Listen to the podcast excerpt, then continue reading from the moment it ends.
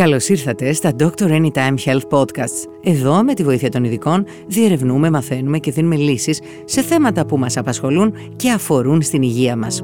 Είμαι η δημοσιογράφος Ελευθερία Γεωργάκεννα και στο σημερινό μας podcast θα μιλήσουμε για ένα πρόβλημα που αντιμετωπίζουν γυναίκες και άνδρες και επηρεάζει την ψυχολογία τους, την τριχόπτωση.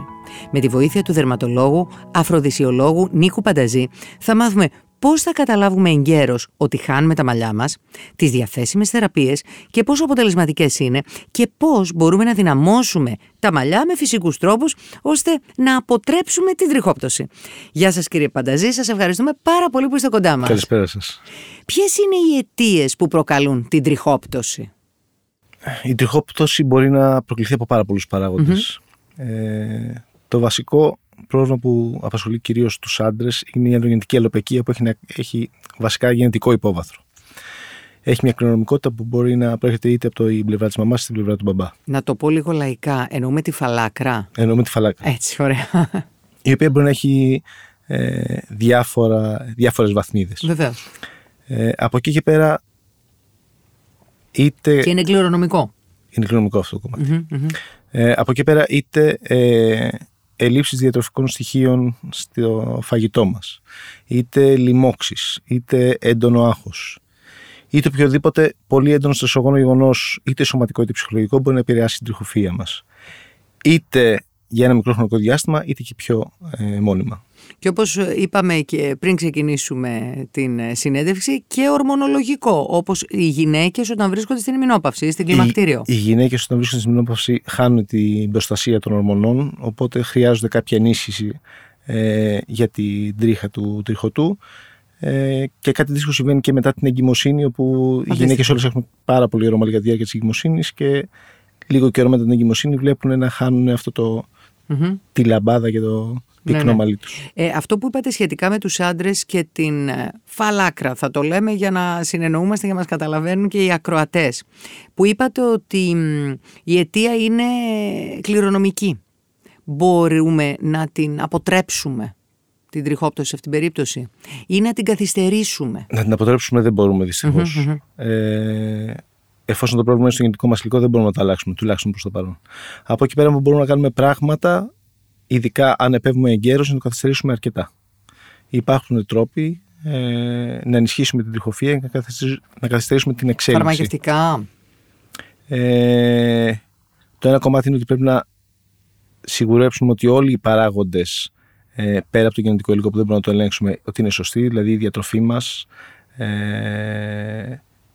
τα ιχνοστοιχεία που παίρνουμε, οι βιταμίνες που παίρνουμε, και από εκεί πέρα να ενισχύσουμε με λοσιόν κυρίως το τριχωτό. Πότε θεωρούμε ότι ένας άνθρωπος υποφέρει από τριχόπτωση? Δεδομένου ότι θα μπορούσαμε να πούμε ότι είναι και φυσιολογικό να χάνει κανείς ένα ορισμένο αριθμό τριχών την ημέρα. Επίσης υπάρχει και η εποχική τριχόπτωση. Κοιτάξτε, όλοι μας χάνουμε καθημερινά τρίχες και αυτό είναι στη φυσιολογική διαδικασία ανανέωσης των τριχών του τριχωτού μας. Η τρίχα σε κάθε άνθρωπο έχει ένα συγκεκριμένο χρόνο ζωής και ανάλογα με το ποιος είναι αυτός ο χρόνος ζωής, μπορεί να είναι από 2 μέχρι 6 χρόνια. Έχοντας κατά μέσο όρο 100.000 τρίχες στο κεφάλι μας, πρέπει σε αυτό το διάστημα να αντικαταστήσουμε όλες τις τρίχες μας. Οπότε 100-120 τρίχες την ημέρα όλοι θα χάσουμε φυσιολογικά, ως φυσιολογική διαδικασία ανανέωσης του τριχωτού. Τώρα, οι περισσότεροι αγχώνονται α όταν δεν λούζονται πολύ συχνά, δηλαδή κάποιοι που λούζονται 2 φορές την εβδομάδα, θα δουν στο λούσιμο περισσότερες τρίχες από κάποιοι που λούζονται καθημερινά. Γιατί στο λούσιμο και στο βούρτσιμα είναι εκεί που θα φύγουν οι τρίχες που είναι φυσιολογικά να φύγουν στη δικασία της ανανέωσης. Οπότε αγχώνονται άδικα. Αγχώνονται άδικα. Βέβαια, υπάρχει μια μεγάλη κατηγορία ασθενών οι οποίοι αγχώνονται δίκαια, βλέπουν ότι αρρώνει το μαλλί τους, απλά ο ειδικός δεν μπορεί να το διαπιστώσει. Δηλαδή, για να έρθετε εσείς σε μένα και να δω ότι όντως έχετε μια τριχόπτωση την οποία μπορώ να την τεκμηριώσω, πρέπει να έχετε χάσει ήδη ένα 20-25% της τριχοφυΐας σας. Στο προηγούμενο διάστημα εσείς το καταλαβαίνετε ότι έχει αρρώσει το μαλλί σας, αλλά γύρω σας δεν το καταλαβαίνουν. Εκείνη το καλύτερο χρόνος να επέμβετε και να καθυστερήσετε την τριχόπτωση. Με τις λοσιόν και με τις βιταμίνες.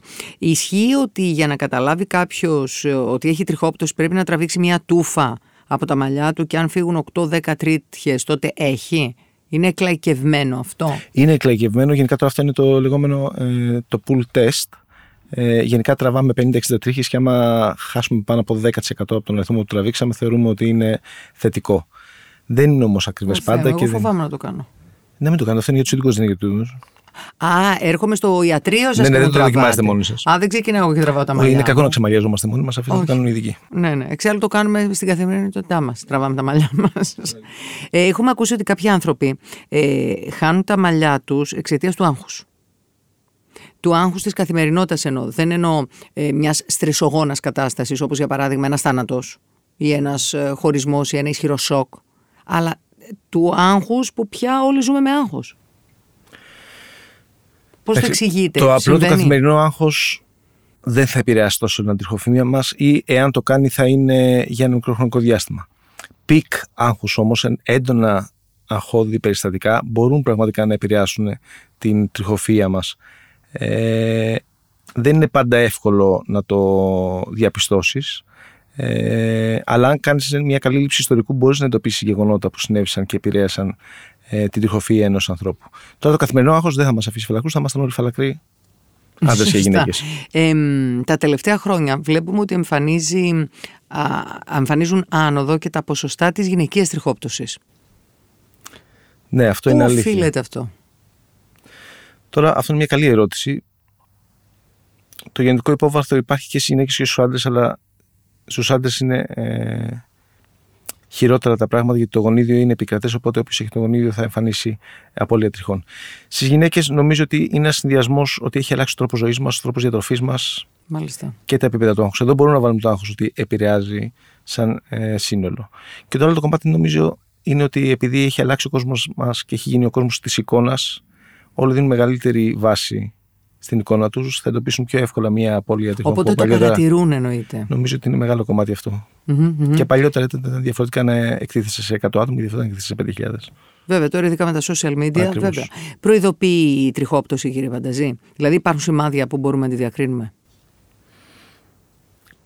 Οι περισσότεροι θα καταλάβουν ότι χάνουν περισσότερα μαλλιά κατά το λούσιμο ή κατά το χτένισμα.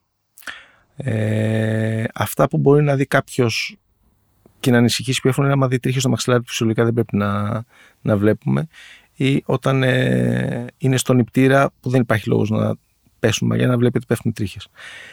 Σε αυτές τις καταστάσεις. Από εκεί και πέρα, οι γυναίκες κυρίως καταλαβαίνουν ότι μπορεί να μειωθεί ο όγκος της κοτσίδας που είναι πολύ σημαντικό. Αν καταλάβουν ότι μειωθεί ο όγκος της κοτσίδας είναι ένα αντικειμενικός δείκτης ότι έχουν χάσει πυκνότητα από το μαλλί τους. Τι ρόλο παίζει η διατροφή μας σε σχέση με την τριχόπτωση? Δηλαδή υπάρχουν κάποιες τροφές που δυναμώνουν τα μαλλιά?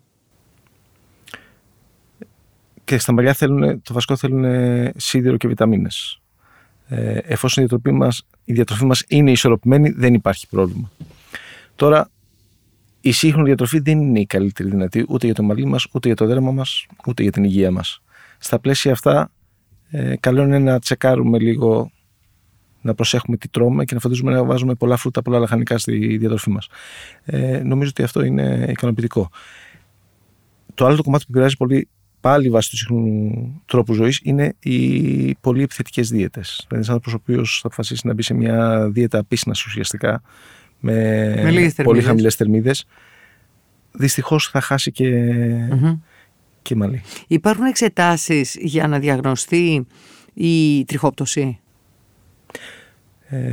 Κάποιος ο οποίος εμφανίζεται με μια ξαφνική έναρξη τριχόπτωση, αυτό που θέλουμε να δούμε είναι σίγουρα ότι ο θηροειδής του λειτουργεί σωστά, οπότε θα κάνουμε ένα έλεγχο για το θηροειδή και να δούμε ότι ο σίδηρος, η φερριτίνη και ο αιματοκρίτης είναι σε φυσιολογικά επίπεδα.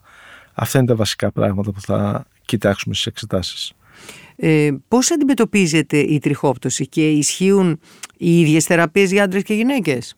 Είπατε για τις λοσιόν.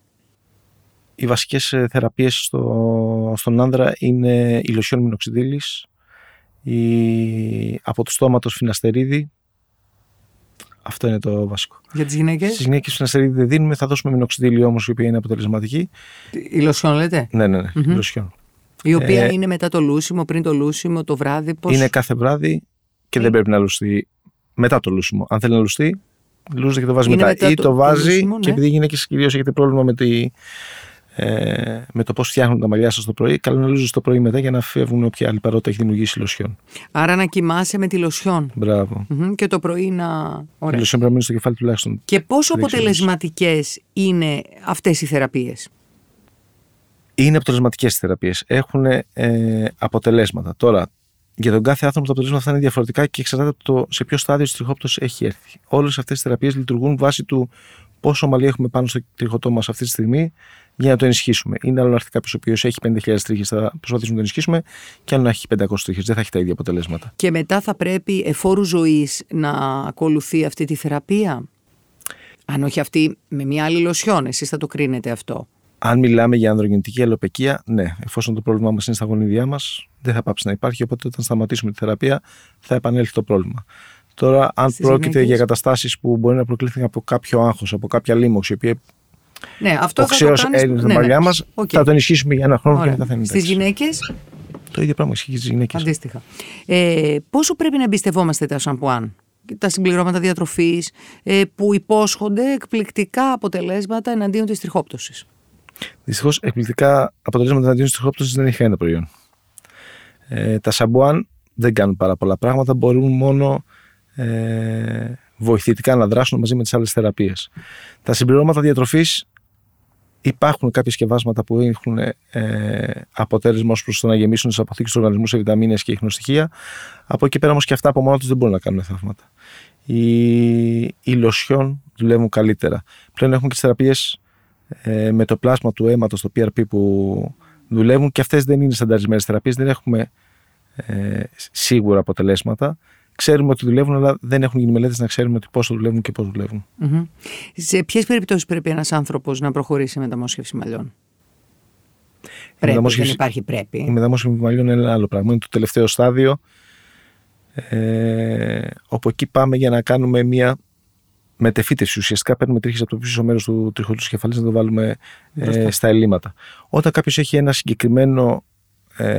Μια συγκεκριμένη περιοχή του τριχωτού που έχει ξεκαθαρίσει ότι αυτό θα είναι φαλακρό, μπορεί να προχωρήσει σε μεταμόσχευση. Αν έχει υποχωρήσει πρόσθετη μετωπιαία γραμμή αρκετά ώστε να τον ενοχλεί ψυχολογικά, μπορεί να προχωρήσει σε μεταμόσχευση. Mm-hmm. Αλλά αυτό είναι στα πιο μετέπειτα στάδια. Μάλιστα. Κύριε Πανταζή, σας ευχαριστούμε πολύ. Να είστε καλά. Σας ευχαριστούμε πολύ που μας ακούσατε. Εμείς θα επανέλθουμε σύντομα με νέο Dr. Anytime Health Podcast και θα συζητήσουμε θέματα που ξέρουμε ότι σας απασχολούν. Μην ξεχάσετε να μας ακολουθήσετε στο Spotify, τα Apple και τα Google Podcasts για να είστε ενημερωμένοι για τα νέα μας επεισόδια. Και να θυμάστε, με το Dr. Anytime είστε σε καλά χέρια.